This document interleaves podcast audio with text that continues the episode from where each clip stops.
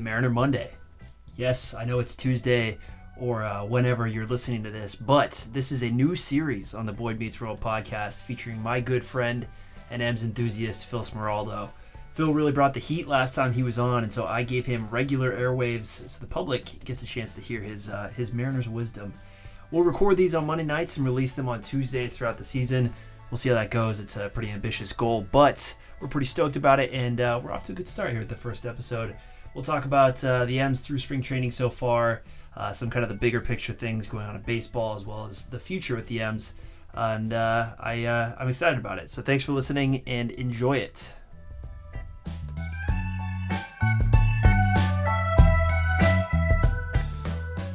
Phil, we are very, very old. You know how I know we're old? How's that? You texted me saying that we had to start this a little bit later because you were running errands, and I didn't even think to make fun of you for one second for saying that we were running errands. Yeah, I mean, I had to put in my laundry. I had to wash the dishes. Um, it was a very exciting day for me. I had to go get uh, beat by Quinn on the basketball court, like I was just telling you. That's that's not an errand. That's just uh, masochism, I think. Yeah, that was self punishment, but that that could be an errand for me every day. A little Yeah. self punishment. Yeah, it makes makes the body strong. I think. That's why that's why we like the Mariners, right? That's a good way to get your self punishment. Excellent uh, tie in there. Yeah. Uh, we, we did this about a month ago, talking just general. I think we were about halfway through the M's off season. Uh, since then, a couple couple things have changed, but just wanted to let you know uh, that the best feedback I've ever gotten on a podcast uh, was when you came on, and it was all about how good you were. So, Oh uh, wow, that is that is incredibly surprising. You- because I I left the last podcast thinking, you know, and I texted you something to the effect of like, do you think I was using too much like uh, saber stuff and people were just gonna kind of tune it out and all that kind of stuff? But I'm glad that people seem to like enjoy that brand of like enjoying baseball like we do. No, and as your agent, I said, "Darling, they loved you," and uh, and I was I was dead serious. My dad loved you. Jensen was like, "Damn," I was kind of pissed off about how good Phil was. Um, so yeah, that was uh, that was good, and and I think this is a good time to announce that uh, we are going to to try and make this a weekly thing throughout the M season. Uh, which, as I say that out loud, is kind of uh, a, a, large order. Uh, but we're gonna make Mariners Mondays a thing, and I'm excited. Yeah, it. it seems daunting, but honestly, we were talking about it. There's so much content in baseball, and that's why I like baseball is because it it, it, it has a lot of dead air around it. yeah. There's not it's not always something going on, so you really have time to think and meditate on the season. And it's not like basketball where you have to just go, oh, this happened, then you know Anthony Davis and this and that or whatever. It's more of like a meditative sport. yeah, basketball. It's it's kind of you you have those days in between games that you can kind of fill up with like narrative space, but baseball is all nitty gritty. Like there's no time for narrative stuff. It's all very much like granular, and especially when when we were talking last time of this will be the first year, at least for me, that I'm super clued in on on minor league baseball because of how how The much transactions. that, exactly Mhm. how much that matters to the M's uh, future success at this current juncture. So that's exciting. We've got uh, we've got some segments doled out for for how this will work. We're gonna try some stuff out, have some have some ideas for this, but uh, but yeah, we're, you know, there's tons of time here, so we'll figure a lot of things out as we go along. But the first thing we'll start off with is this segment, uh, three up, three down, just a, a good old fashioned baseball analogy there, or baseball saying, uh, parlance. Uh, in this segment, we will just discuss three key topics. What are the three big storylines that we want to discuss of the week?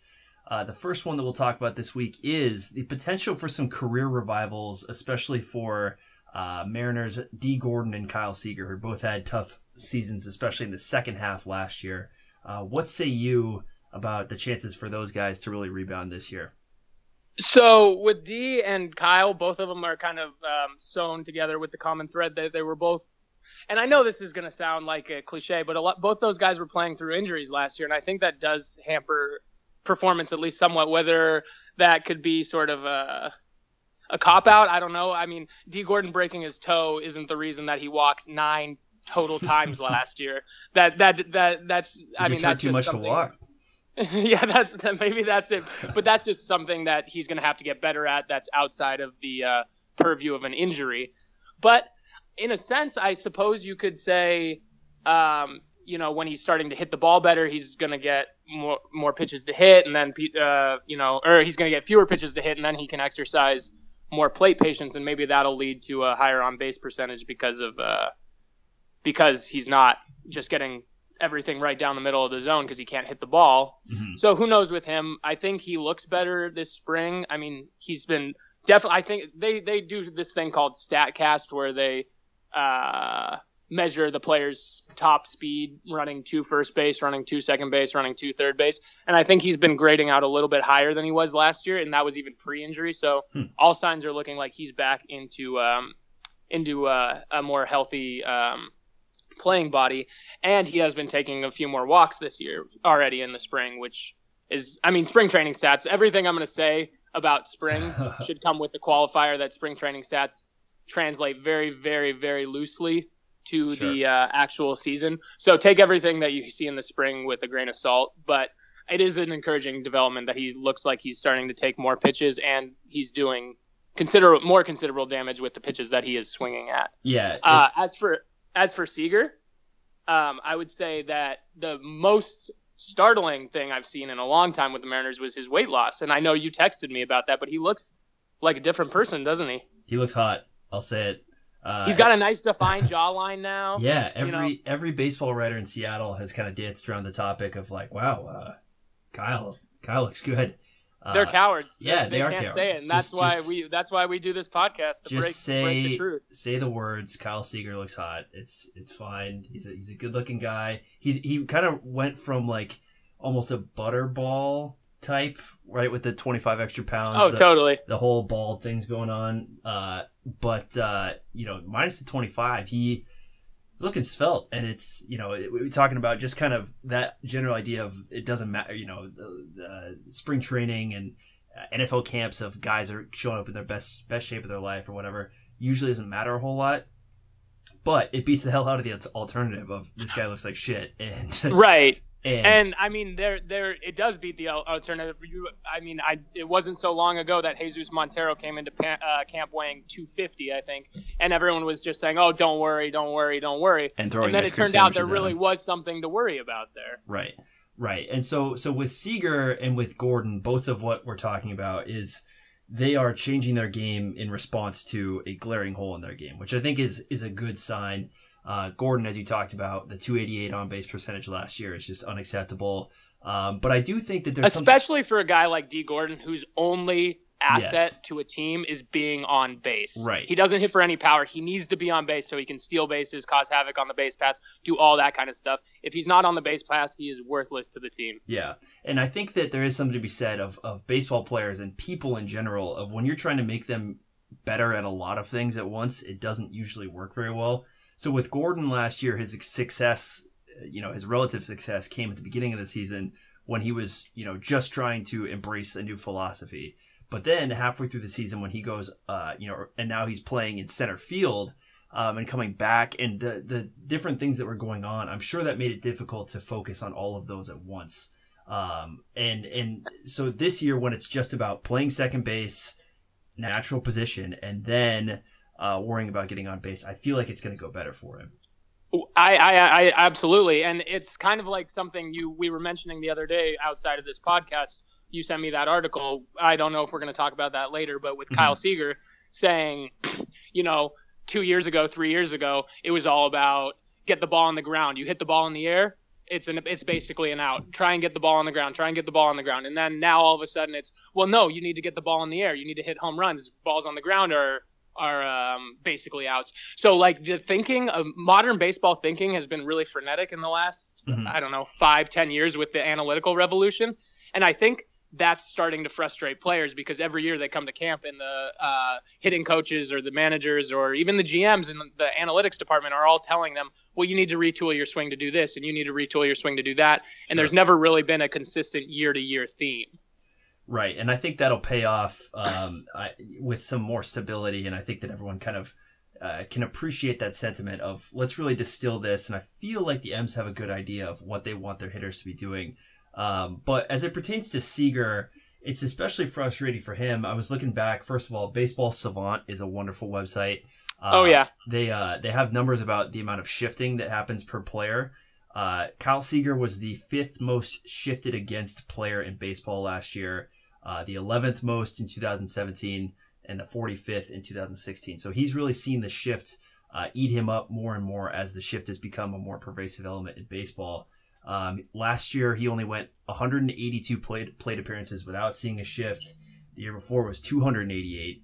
Um, so you know, it, it, from my perspective, that's that's the big thing with him. It's it's how can he attack that shift, and for him to come in where he's still being paid very handsomely for the next three years, and to change his approach, to change his body in a way to respond to that, I think is awesome, and it shows that he really cares about changing this and still salvaging a productive career. Absolutely, and I'll say two things about the shift. The most important thing about the shift that I think goes really under the radar when it comes to guys who get shifted as much as Kyle Seager do is the importance of the lineup that's around them. Mm-hmm. It's harder to shift when you have a guy on second base or you have a guy on first base, the team can't shift you as much as they would want to right. because they have to worry about the base runners, you know, take swiping bags. So when you have guys like Kyle Seager in your lineup, it just makes or uh, the most uh, pertinent example of this is Joey Gallo with the Texas Rangers, who gets shifted. I mean, you can look at like uh, screenshots of his at bats. There is literally when no one's on base, there is not a single person on the left side of the field. It's mm-hmm. just, but when there are uh, guys on first or second, they can't shift you as much, and that's going to ultimately help your overall um, chances to get a base hit, even if you do pull the ball, because players aren't going to be able to just see the, you know, know exactly where you're going to hit it. Second thing about the shift is that with this launch angle re- revolution that everyone's, you know, doing and trying to put the ball in the air more, that was a direct response to the shift is because okay now they're going to put four infielders on the right side of the infield well i'm just going to have to hit it over their head but what Seager's been trying to do now is focus more on a line drive swing where he can hit it to the left side of the field.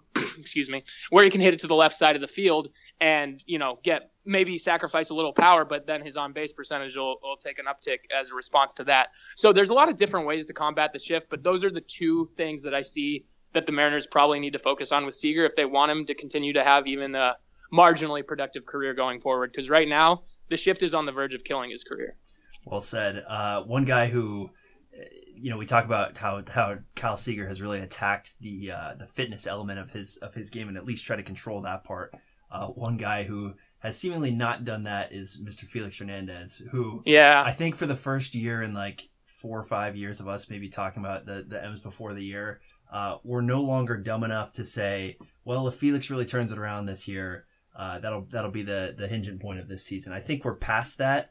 Uh, oh yeah. What like are we? T- what's your uh zero to 100 lost causeometer on on Felix? A hundred. No, I I mean I don't. I there's no coming back for him. Yeah. I'm, I, and I saw some article the other day I was reading about how Felix is starting to buy in a little bit to the analytical movement where he said, "Oh, well, the guys are telling me upstairs, you know, upstairs he's referring to the front office that my curveball is my best pitch, so I should throw my curveball more." But the whole thing sounded like it was more lip service. Eh, yeah. He, I mean, I watched his first spring training start and you know, you saw some quotes from the front office and I don't really like it when the front office like disparages their players because I don't, I just, it doesn't benefit anybody. But somebody said it looked like Felix hadn't picked up a baseball since the end of last season. Yeah. And it really showed. It, he didn't look good. He didn't look sharp.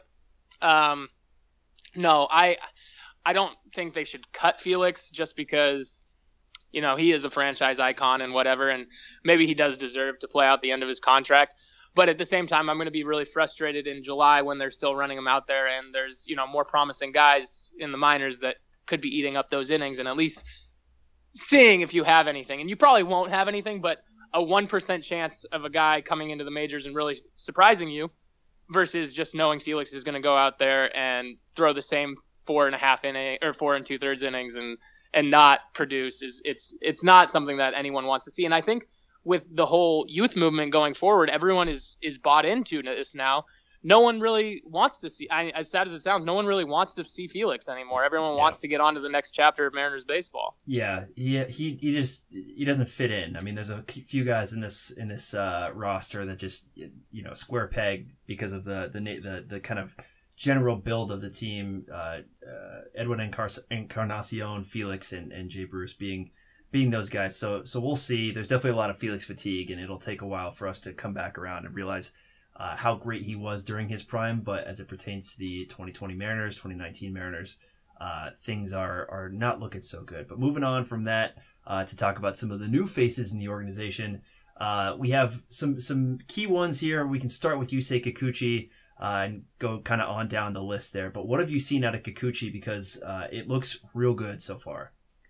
So the thing about him is, and again, I'm going to mention this thing called Statcast, and then a Statcast subsidiary is called Pitch FX, which monitors basically, obviously, the miles per hour on your fastball, slider, curveball, whatever. But it also monitors your spin rates, and it monitors the vertical and horizontal movement of your pitches, and how, and it, and then also it monitors this thing called I'm I can't remember if I mentioned this in the last podcast, but it monitors a thing called pitch tunneling which mm. basically is it's a fancy way to say how similar do your pitches look coming out off the arm until they start to do whatever they're going to do whether it's going to slide away or cut in or whatever.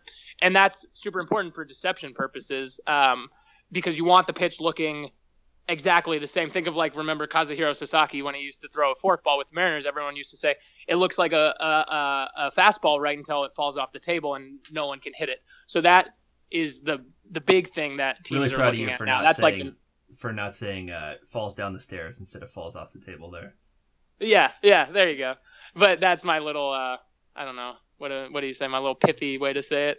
Um, but uh, do, do, do you get my joke there? Or remember when Kazu, falls off the stairs? When Kazu fell down the stairs? Oh yeah, yeah, yeah, yeah. Because he may or may not have been hammered. No, I did not catch that until you.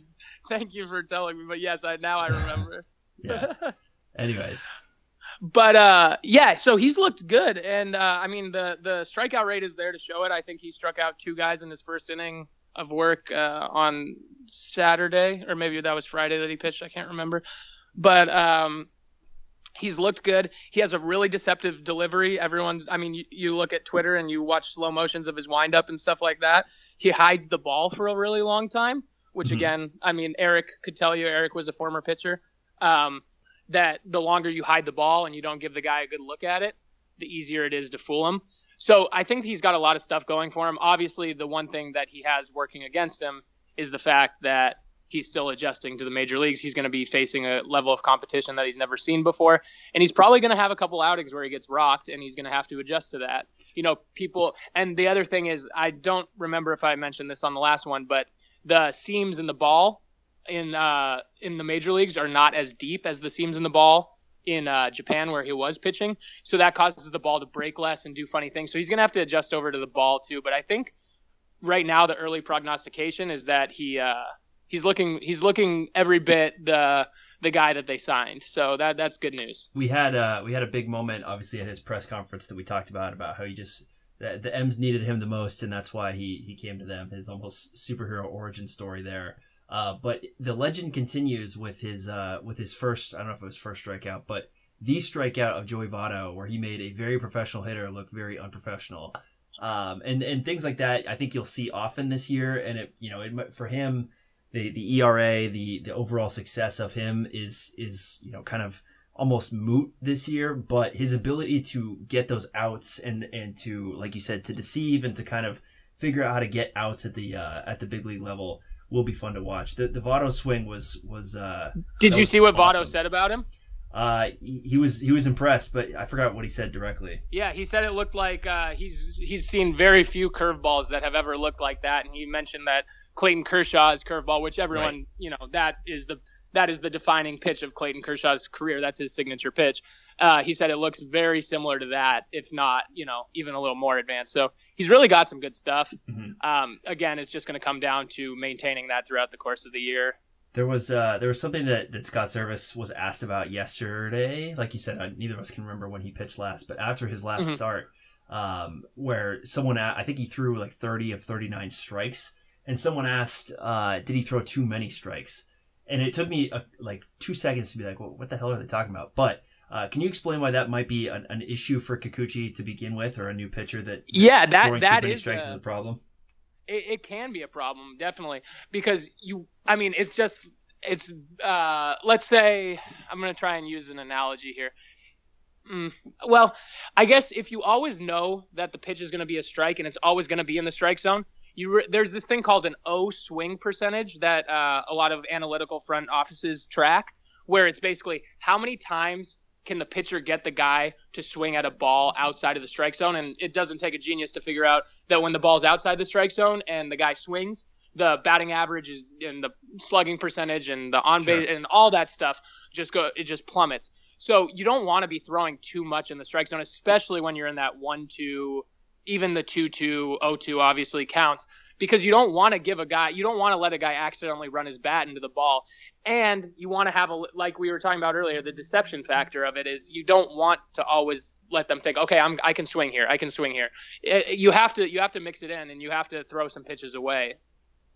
Yeah it'll be interesting to see like I said of, of how he kind of figures out the the other stuff because uh, the the ability to to throw the you know does it look like a big league pitch is there uh, but you know, there's much more to being a, a major league pitcher than that.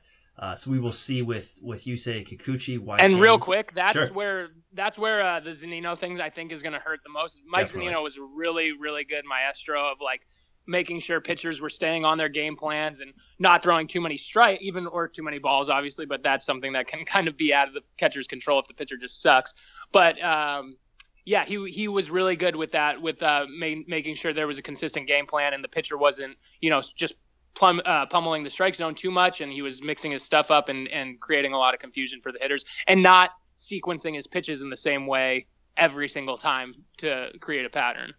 A decent segue there from Mike Zunino to uh, to who Zunino was traded for was Mallex Smith, uh, who we have not seen in spring training. Uh, but a guy that we have seen in, in the outfield who might start there in center field where Mallex Smith uh, may have started uh, is Domingo Santana, a guy that was picked up uh, in exchange for Ben Gamel. I don't know if we talked about that last time. It might have just we happened. did. I do remember we talked about that one. Right, right. Talking about his upside a little bit. Uh, this is a guy who had 30 home runs a couple of years ago. You were talking about Statcast. I think they had Domingo Santana as either the second or third fastest player on the M's.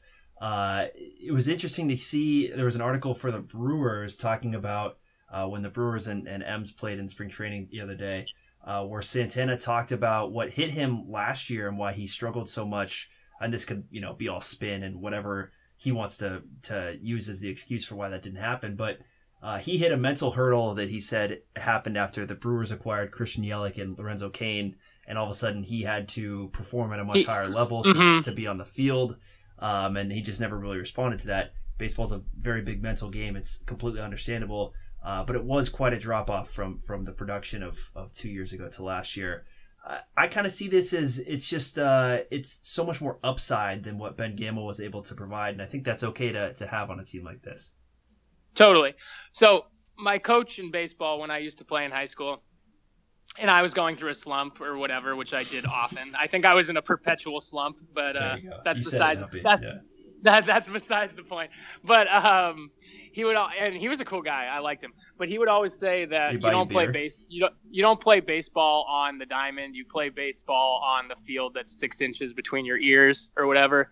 And yeah, he was right. Baseball is the I think one of the more cerebral games there is. If you get into your own head too bad, it's like golf. You you just can't you can't do it anymore. And I think he probably was pressing a lot when they went out and acquired Yelich and uh, Cain, and he knew that his path to playing time was getting really really narrow and whatever. But he has at least it's not Ben Gamel. And I don't there's nothing wrong with a player like Ben Gamel, but with Ben Gamel you kind of know what you're going to get. You're not mm-hmm. getting any power. You're going to get a guy who slaps around some singles, has good uh, ball to bat skills, but is not going to be anybody that you're going to say, "Oh, this guy can be a franchise, not a cornerstone, but a, a really good regular on a on a contending team." Ben Gamel on a contending team is probably your fourth outfielder. Uh, Domingo Santana could be a really bad player again, but he also could be uh, a franchise a franchise regular, which is something that you want when you're rebuilding. You want guys with higher upside, and you, you'll accept the downside, knowing that you can churn through your roster more easily when you're not contending. So I think it was a really savvy move by the front office to get him. And right now, it looks like it's paying dividends. He's you know in spring so far, he's been really really on the ball and and both offensively and defensively. So we'll have to just hope that that translates translates going forward yeah, it'll be fun to see see that happen. And and uh, you know, VM's mm-hmm. lost an incredible uh, flipper of hair, uh, commercial star in in Ben Gamel, but uh, may have have seriously upgraded in terms of the talent department with Santana. Uh, the last new face that we'll talk about uh, is Mr. Shed Long, who I found out uh, does not drink water, which is a little concerning. Um, Wait, I've not heard this. You have to fill me in on this one. yeah, Dipoto was talking on his podcast that uh, that Shed Long uh, doesn't like the taste of water. Um, There is so- no taste of water. water doesn't taste like anything. exactly. That's why it pisses him off, right? He needs he needs more from his from what he's All right, investing in his life. He's a man of variety. I yeah. see. So uh, yeah, it's it's a, a, definitely a peculiar start, but uh, but Shed Long was definitely a guy that we hadn't talked about. Um, they traded Josh Stowers, who was a, an outfield prospect, um, which the M's have plenty of. So I think that may, move made sense for a guy in Shed Long who could really play uh, all the way across the infield.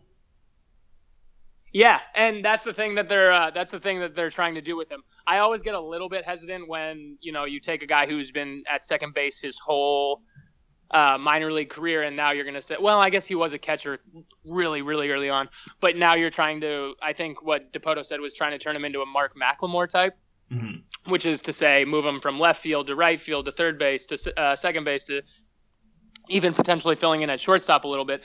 And I understand the thought process there because uh, that versatility is something that every team is coveting right now, which is why I thought the whole thing with Marwin Gonzalez not getting a contract for a really long time was pretty ridiculous. But you look at the Dodgers, they have guys like that. The Cardinals have Jedd Gyorko, uh, Marwin Gonzalez with the Twins. Everyone wants a guy who can play. I mean, it's it's funny to me the analytical thing because a lot of the the stuff that the analytics have confirmed are all things that you know you sort of know innately but yeah turns out it's good that you have a guy who can play lots of positions i, I mean but that that's kind of where they're at with that Yeah.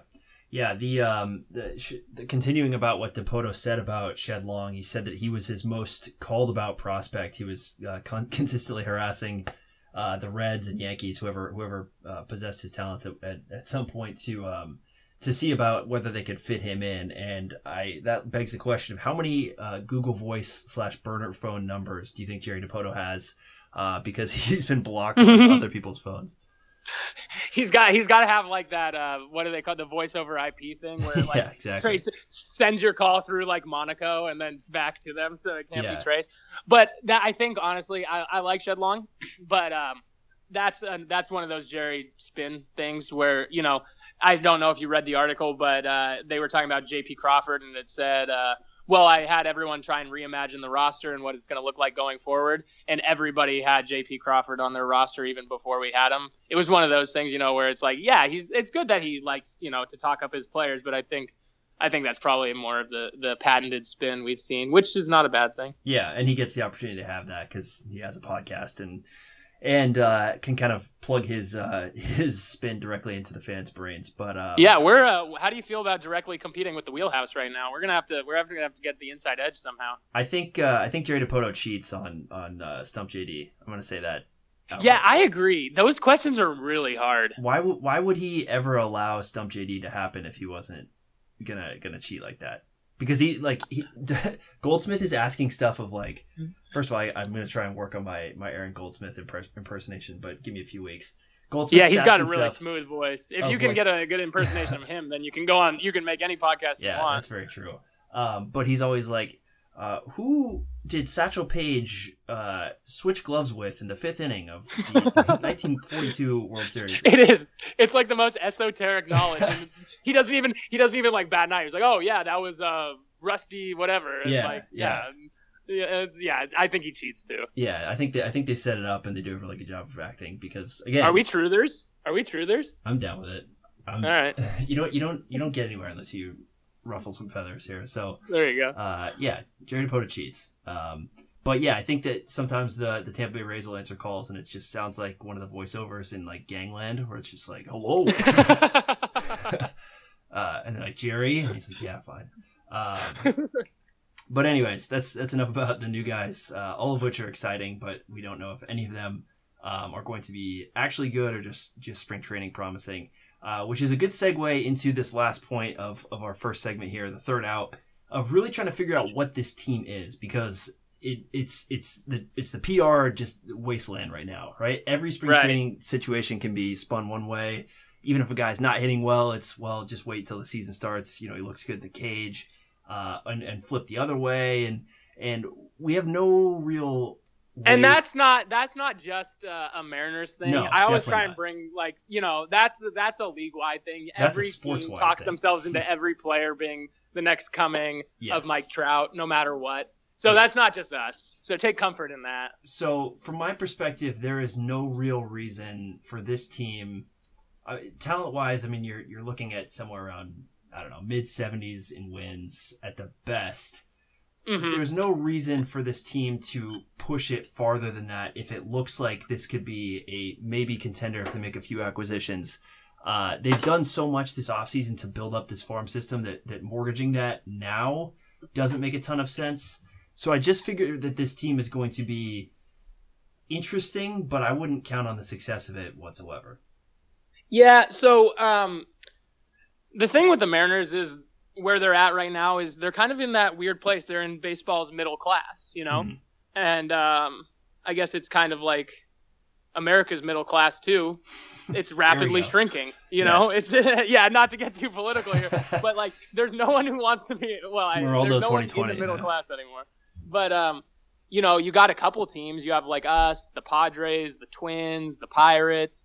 But really, there's not a lot of teams who are going to be thinking, oh, we'll probably win 74, 75 games this year. It's either let's tear it down or let's really go for it. And that's kind of what you're seeing across the board. And I mean, I guess a lot of sports, but um, that's that's where the Mariners are. And I think that's not a horrible place to be considering uh, what went on this offseason. You know, Mhm. it, we talked about it at length in the last podcast. If you want to go listen back to that, so I won't I won't dwell on that for too long.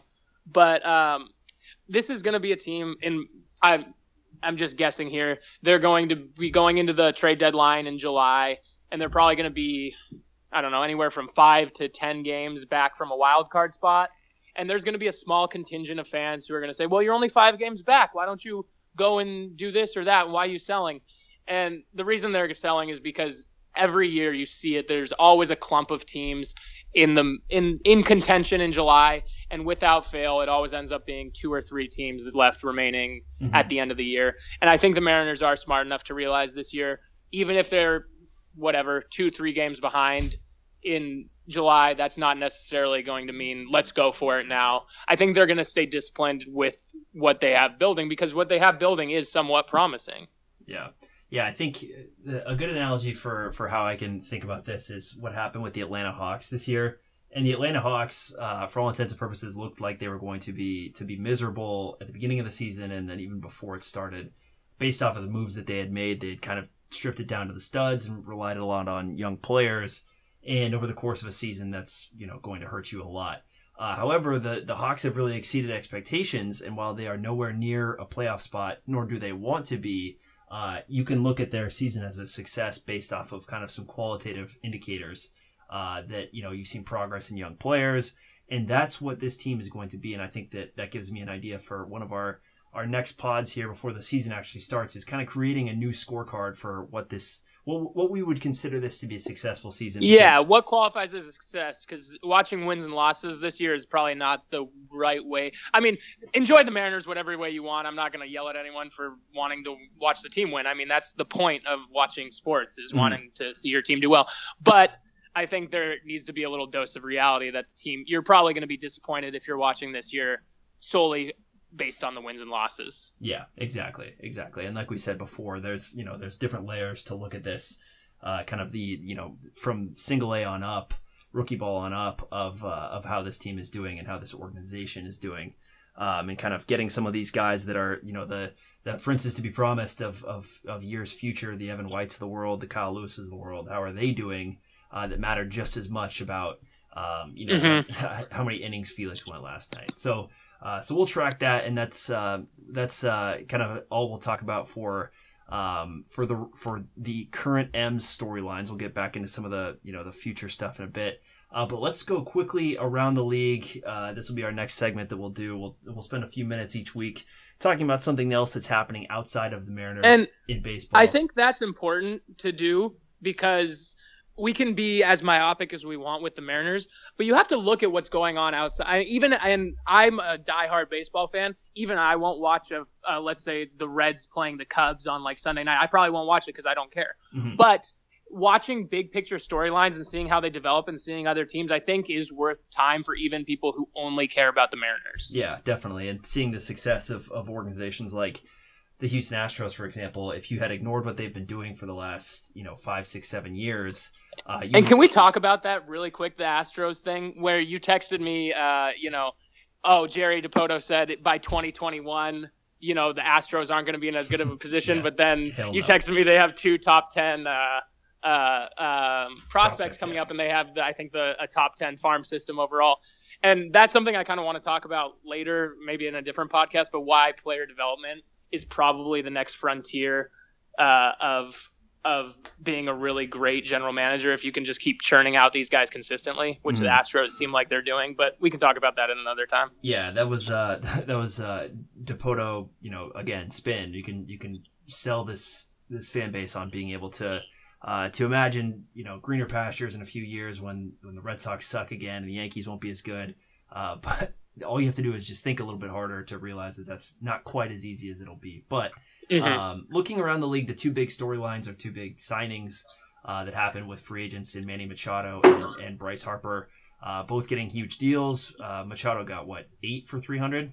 10 uh, for, 10 for 300 10 for 300 and then uh, harper got 13 for 330 uh, they went in that order i think it was a calculated thing by scott boras uh, to go second am i right absolutely and then that's just when machado got his money that's just a, another launching point for Boras to go get more for Bryce. Although the interesting thing with that is I've heard that Boras and the guy who represents Machado are not very good friends. They don't like each other. I don't so think maybe Scott there was some has a ton of friends. no, yeah, he doesn't strike me as a guy yeah. who's really amenable, easy to get along with. But I don't know.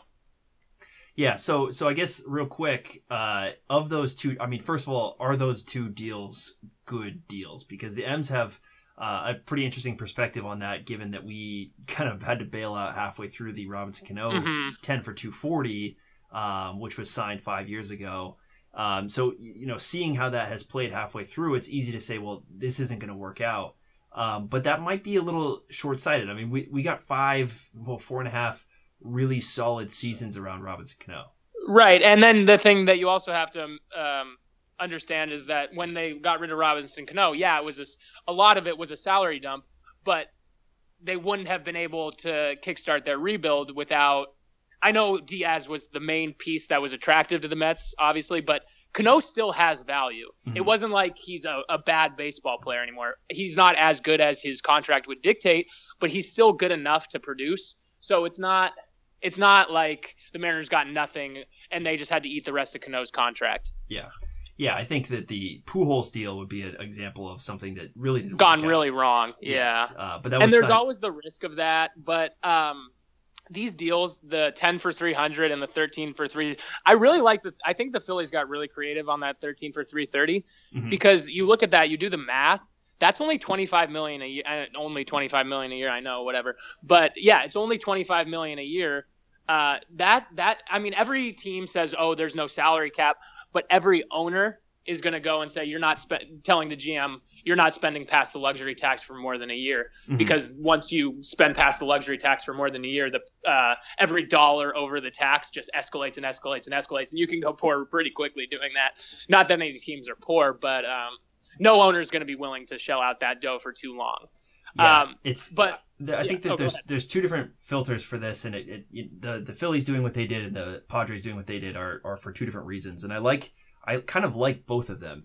Uh, the Phillies recognize that they have a very thin window and realize that they had to pay a lot to capitalize on this. By you know, you go out and get Realmuto and Jean Segura relatively cheap. Um, you have this this kind of dearth of of talent outside of Rhys Hoskins, but you you know have a good infrastructure. You like what you have with Gabe Kapler, and you say, okay, we're going to basically pay a back tax so that we can we can make sure that we don't f this up now.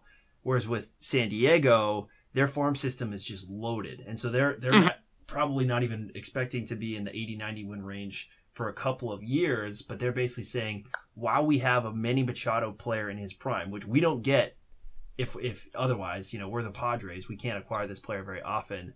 Uh, we all of this talent is going to rise up, and we have Manny Machado. Um, so I, I kind of liked it. yeah, I teams. really, I really like it for the Padres. I mean, uh, the Padres have been in this rebuild ever since the general manager AJ Preller took over.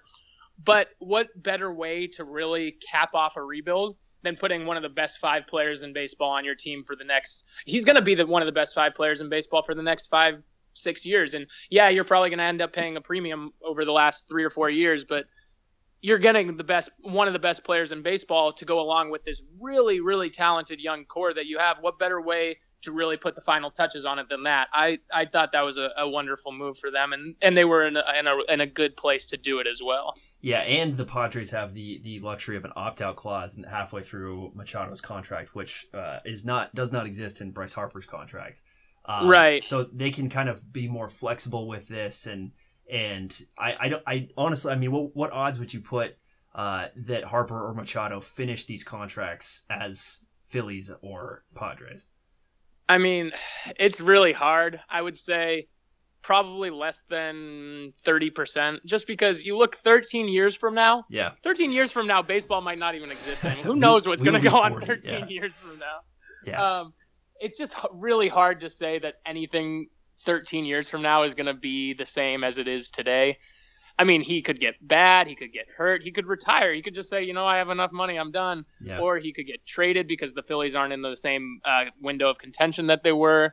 The Padres might decide that you know they're in a better place without Machado. So I would say, I mean, anytime any of these guys sign these long-term contracts, it's really hard to move the contract, but somehow it always seems like it gets done. You had Cano's contract get moved. You had uh, Adrian Gonzalez's contract get moved. So a lot of these guys yeah. who sign these these mega deals, they they they don't end up staying with the team. And and Carl Crawford was another one. Um, so yeah, I I wouldn't say the odds are very high, but that doesn't mean that it's not worth the signing right now. No, definitely not. And and yeah, you you have to fork up if you want to if you want to get talent, and if you're if you're Philly or San Diego, I think you realize that uh, you know this is a part of a larger plan with with Philly. You know the the Mike Trout, uh, you know, homecoming rumors are out there. Mm-hmm. Um, so so we'll see how this goes. And and uh, I hate to say it, but I saw a Mike Trout thing where they said the Angels' preliminary offer to him was ten years and three hundred and fifty million dollars, and my first reaction was, nope. that's about half of what he should get. nope. Yeah, he's a fifty million dollar player. Yeah. Um, yeah. So and he loves the Eagles. So yeah, we, we he's Jersey guy. We will. Uh, i would be happy to get him out the hell. Man, that would be West. so nice if he got out of the division. oh, so nice. Yeah.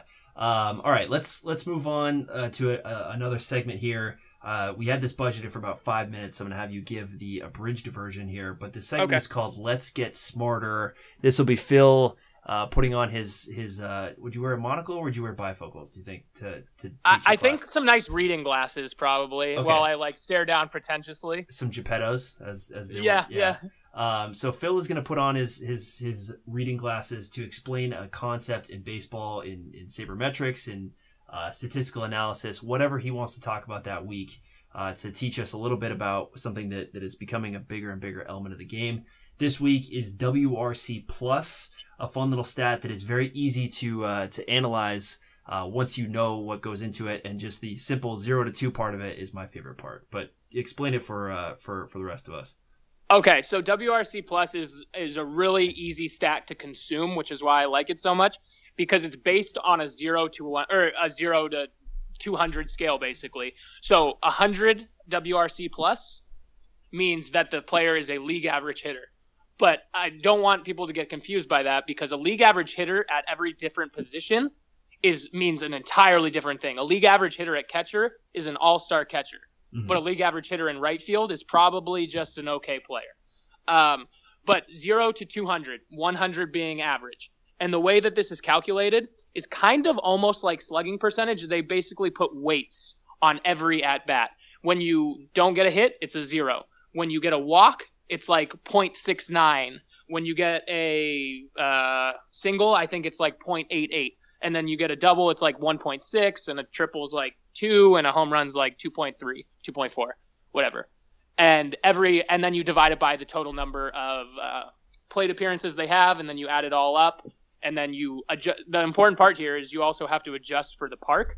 A lot of times people say, "Oh, Nolan Arenado's not that good because his stats are inflated by Coors Field or um, whatever, you know, maybe you think that uh, players are a lot better than they are because they're playing in stadiums. I don't know, but each park has a park rating, and then they have to adjust from there to get to your WRC plus. And so 100 being average, 200 is like Mike Trout, zero is a guy who's not going to be playing anymore.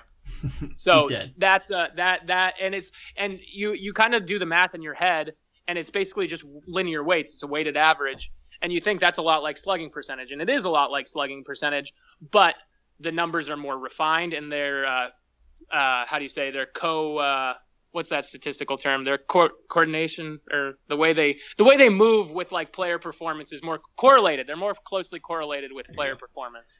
Yeah, I, I liked it, and I obviously seen it, but didn't really know what was going in uh, behind it. And so, for some perspective, there, you talk about 100 is is the baseline. Um, Mitch Haniger led the led the M's last year with a with a WRC plus of 138. Nelson Cruz was a buck 34. Jean Segura was 111. So those are your uh, three players above league average there. Ryon Healy was next at 90. Uh, this but be... you see that Ryon Healy, the position he plays, if you're not, he plays first base. If he's not at least a league average hitter at first base, you're definitely a detriment to the team. Sure. Uh, and like you said, last year Mike Trout was 191 uh, for WRC plus. Mookie Betts right behind him at 185. Um, so you know it, it's always a good stat when uh, the eye test matches the the number there. Um, so any hitting stat that puts Mike Trout at the top uh, is is a good one and understands uh, what's what's important. Uh, quick question for you here: mm-hmm. which uh, which Mariner and which seasons? That's kind of a tough one. Uh, should okay. should have done the stump JD here where I feed you the answer oh, beforehand. Yeah. which Mariner season was the best WRC plus in team history? Oh, it's got to be Dustin Ackley 2000. No, I'm, um, I'm going to go with. Um, I it's hard because I, I want to say either it's I know it's one of two players. It's either Edgar or Ken Griffey, right? You are correct. Okay. Um, I'm gonna go with. I know this is gonna sound surprising. I think it's probably Edgar. I don't think it's Griffey. It is Edgar. Uh, okay. Get shot in the dark for the year. Uh, 1998. Yeah, 95, the double year. Oh, shit. Uh, but okay. yeah, Ed- Edgar put up a 182 that year. Um, was his best year. Griffey and him basically split the top five seasons in M's history for this. But yeah, I, I like WRC Plus a lot. It's it's when you know looking at all these slash lines and different different numbers. It's nice to have something as you said. One single number, right? Exactly, exactly. Mm-hmm. R24 is similar, but I think WRC Plus um, is almost easier to understand just because of using the numbers that it does. Um, so yeah, we'll, we'll keep track of that and and uh, look forward to this segment every week. Uh, moving on to another one is our step back for a second as we talk about the M's efforts to step back uh, and to get better in the long term. Um, give us briefly who have been your your top three most exciting prospects. Uh, and uh, from my perspective, no one has really disappointed as a prospect in, in spring training. No. Um, my top three. I'm number one. I guess I'll start with number one because you want to go first best. Um, Kyle Lewis yeah. has been just like, and not even that. I mean, he's hit three home runs and that's great, and he has, you know, he's made good contact and all of that.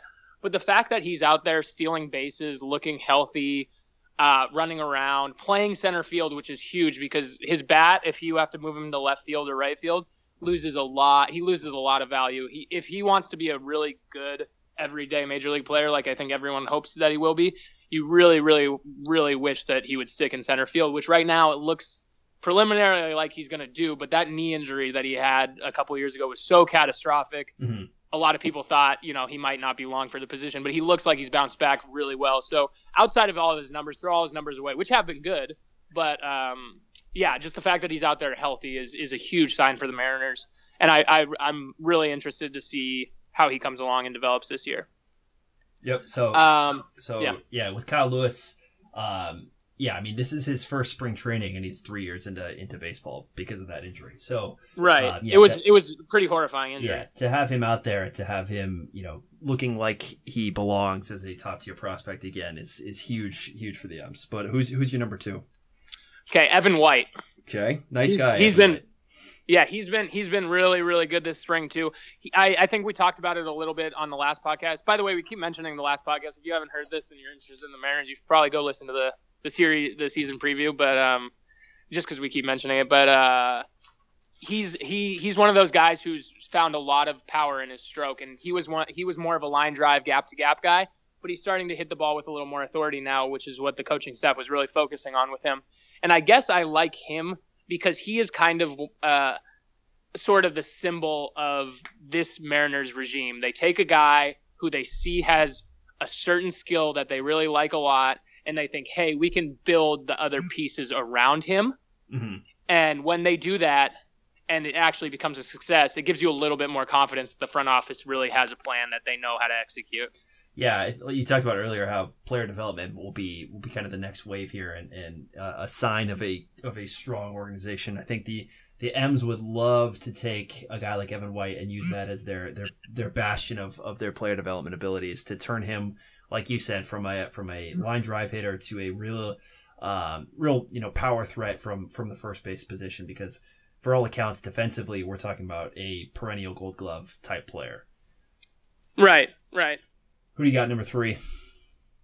I would say, oh, it's the guy we were talking about, uh, Jake Fraley. Remember, he was the guy that they got as kind yes. of the throwing piece. Yeah, he's actually looked really good this spring. He runs around, he hits the ball well. I, I really, I think he's been doing a really good job. Nothing for Justus Sheffield, He looks absolutely. Nasty. Yeah, I like Justus, but I would, I would say Justus is what was already more of a known entity when Okay. he came over. You know, I kind of, I kind of hoped that he would be something. I, I mean, I, I guess uh, I shouldn't be doing this, but I kind of counted on him already being a good player. Which, yeah, I shouldn't be doing that, but I, I kind of assumed that he was at least going to be a guy where you know his stuff's going to play well and he's going to be able to, you know, put it together at least for a short while. Yeah, a guy who's appeared in big games uh, in in his short career already, and and uh, w- w- will probably start in Tacoma, but we'll be a part of this M's team very shortly. Um, Absolutely. so we'll, we'll spend more time talking about those types of guys in the future. Real quick, uh, your ex Mariner of the week. Ex Mariner and current Mariner. Can I do that one? yeah, do it. Okay, it's it's Ackley. The Ack Attack. Yeah, I mean, I I I understand when I was in actually a, I was at a wedding when the Mariners signed Dustin, and uh, I understand I because I got my phone got flooded with texts like oh ha ha Dustin Ackley the Mariners are a joke blah blah blah, and yeah it's nothing that I haven't heard ten thousand times before, but the optics on it were just so bad. It's like I don't can't you just find somebody else? Yeah. I mean, he's he's going to be a perfectly fine. He's probably going to go to AAA, and it's everything's going to be fine. And he's not the worst player in the world, but it's God. It just like it brings back so many bad memories for so many people that maybe you should have just probably found somebody else to to man that position. yeah, it's it's funny how that all worked out, and obviously different different organizations, different regimes, different needs. Uh, but like you said, for a guy that's not going to do anything for you, um, there's plenty of guys like that. And so to to to signal to the fan base that you're in any way uh, going back down that road, uh, which hurt us all so deeply, uh, is is it's. I mean, it's not quite tone deaf because it really doesn't matter. Uh, but like you said, anyone else uh, to fill that position would have would have probably been more sage. Uh, I Right. had, I had a couple different ones.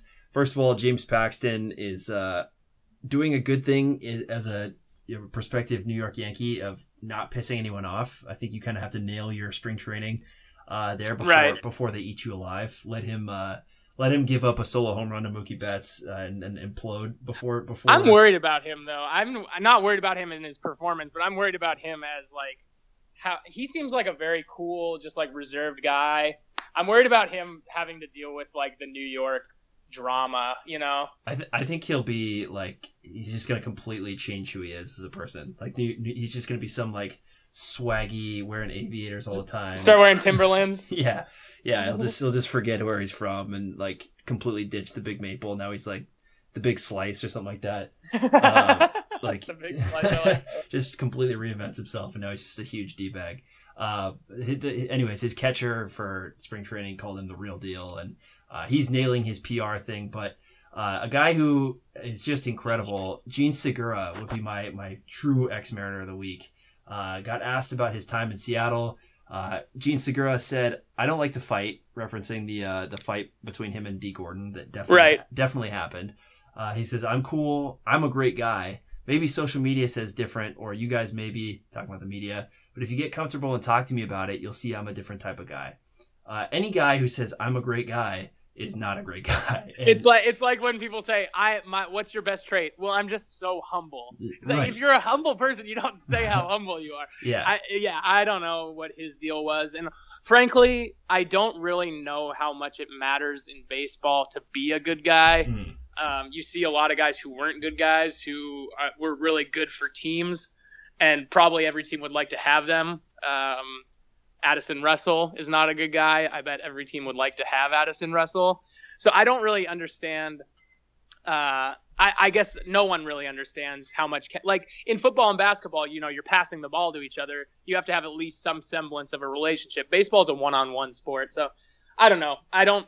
I'm not gonna miss. I guess Yeah. I'm. I'll miss his production, but I'm not gonna miss the drama that came along with it. Right. Jean Segura's problems only manifested when uh, the team was absolutely in the cellar, and so that's that's a very good point. Of that, winning is a great crucible, um, or losing is a great crucible for for things like that. Uh, I mean, Right. Manny Machado, all accounts, not a great guy, uh, Right. But just signed for for thirty million dollars a year over over over a span of ten years. So.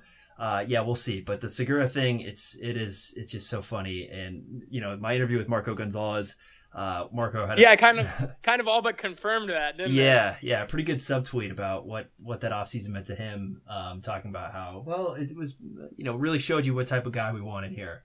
Um, and I don't think he was talking about James Paxton in that in that sense there. So No. uh, we will see how that plays out, and hopefully, I don't know what I'm rooting for with Segura. I kind of hope that um, that the Phillies are interesting because that would make baseball better. Um, let's That that division, I'll tell you what, Oh, that division, brutal. the NL East, is going to be an absolute bloodbath. Every team, but I guess you can't even count the Marlins as a real major league team. Hey, you know what? The Mariners have been bad for the last 20 years, but I will take the Mariners over what the Marlins have done over the last 20 years. The amount of just like pain that they have caused their fans and suffering has just been like unbelievable. I saw this uh, chart where it went every it took the Marlins all time 20 20 most uh, war getting players and it showed what happened to them 18 out of the 20 players on their all-time war list have been traded that's inc- I, I'm trying to think of who wouldn't have been on there, but yeah, very that's- sadly very sadly Jose Fernandez but that's because he passed Oh, away So it's only and then one uh, guy who and then didn't uh, actually. the other one was. AJ Beckett who left in free agency Goodness, that's so Yeah. bad, so bad. Um, and yeah, ugh, gross. Uh, what was your favorite hot take that you heard at your uh, at your mom's wedding in, in Mexico? And, So- unrelated? Yeah, the, the the wedding. My mom has. My mom is an older lady, as many moms are. So she has older friends that are, you know, anywhere from 50 to probably 70 years old. And you know that 50 that contingent of people who are like 50 to 70 years old, a lot of them are very like stuck in like don't really care to like, you know, they they understand things the way they understand them, which is not a bad thing Mhm. and then you know they just kind of that's the way they understand things but um, the best probably the best take that i got from uh, one of my mom's friends was that bryce harper was not worth his contract we, and this is by the way i was at the wedding before bryce harper signed his contract but we were discussing where we think he was going to go and all that bryce harper is not worth his contract because he cares more about his hair than he does about playing baseball Interesting thought.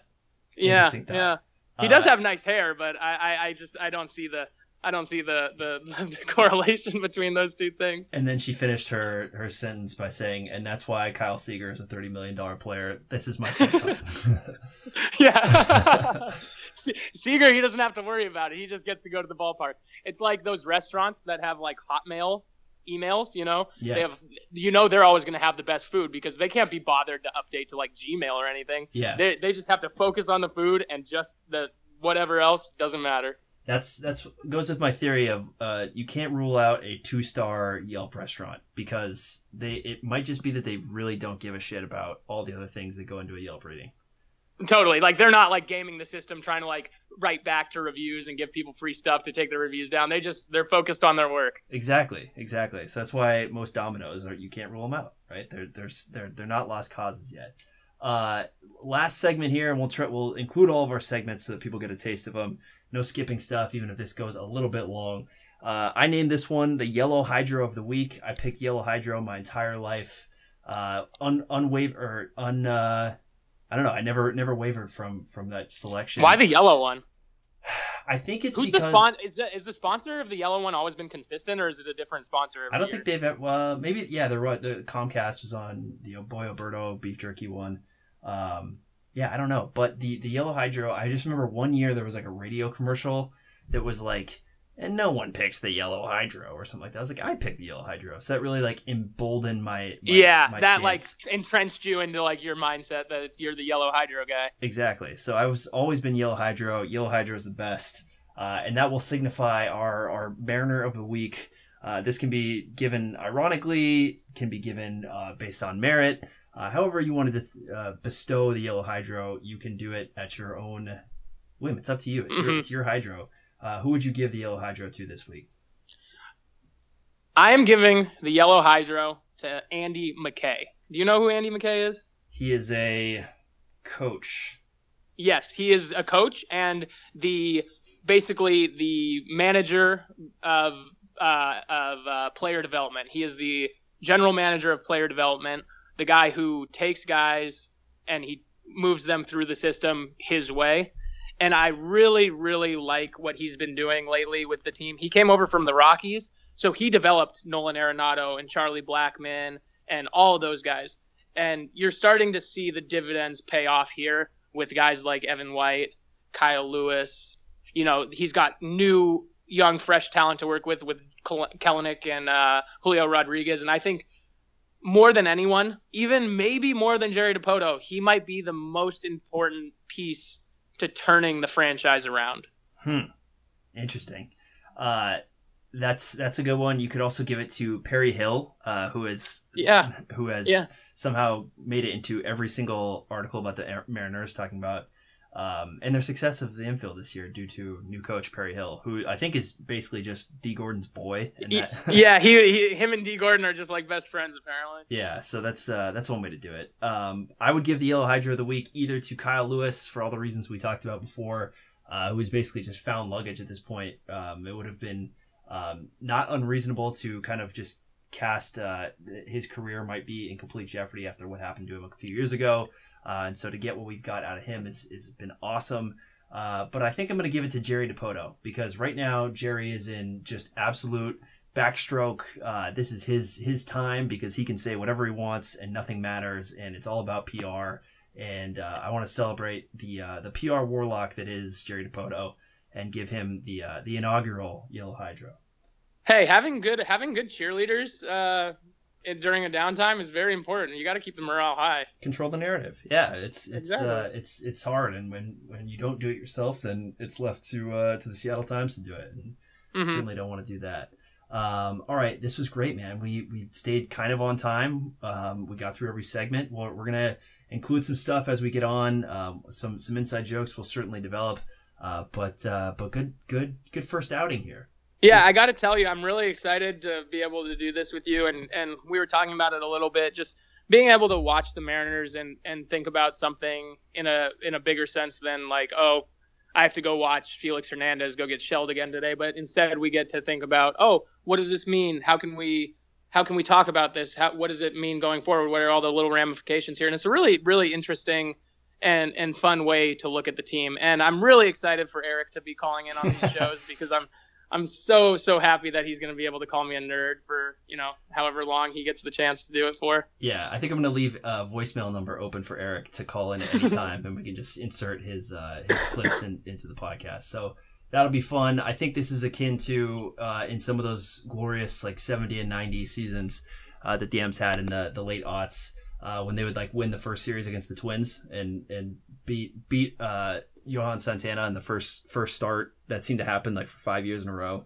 Uh, yeah, it always Felix was like I think Felix had like some crazy streak where he was like undefeated for like oh, 10 straight years on opening day. Yeah, that's us. We're we're opening day guys, and then we'll just collapse as the season goes on. We'll be on the DL at some point. it's inevitable, but uh, but at least we had this. This was fun, and let's do it again next week.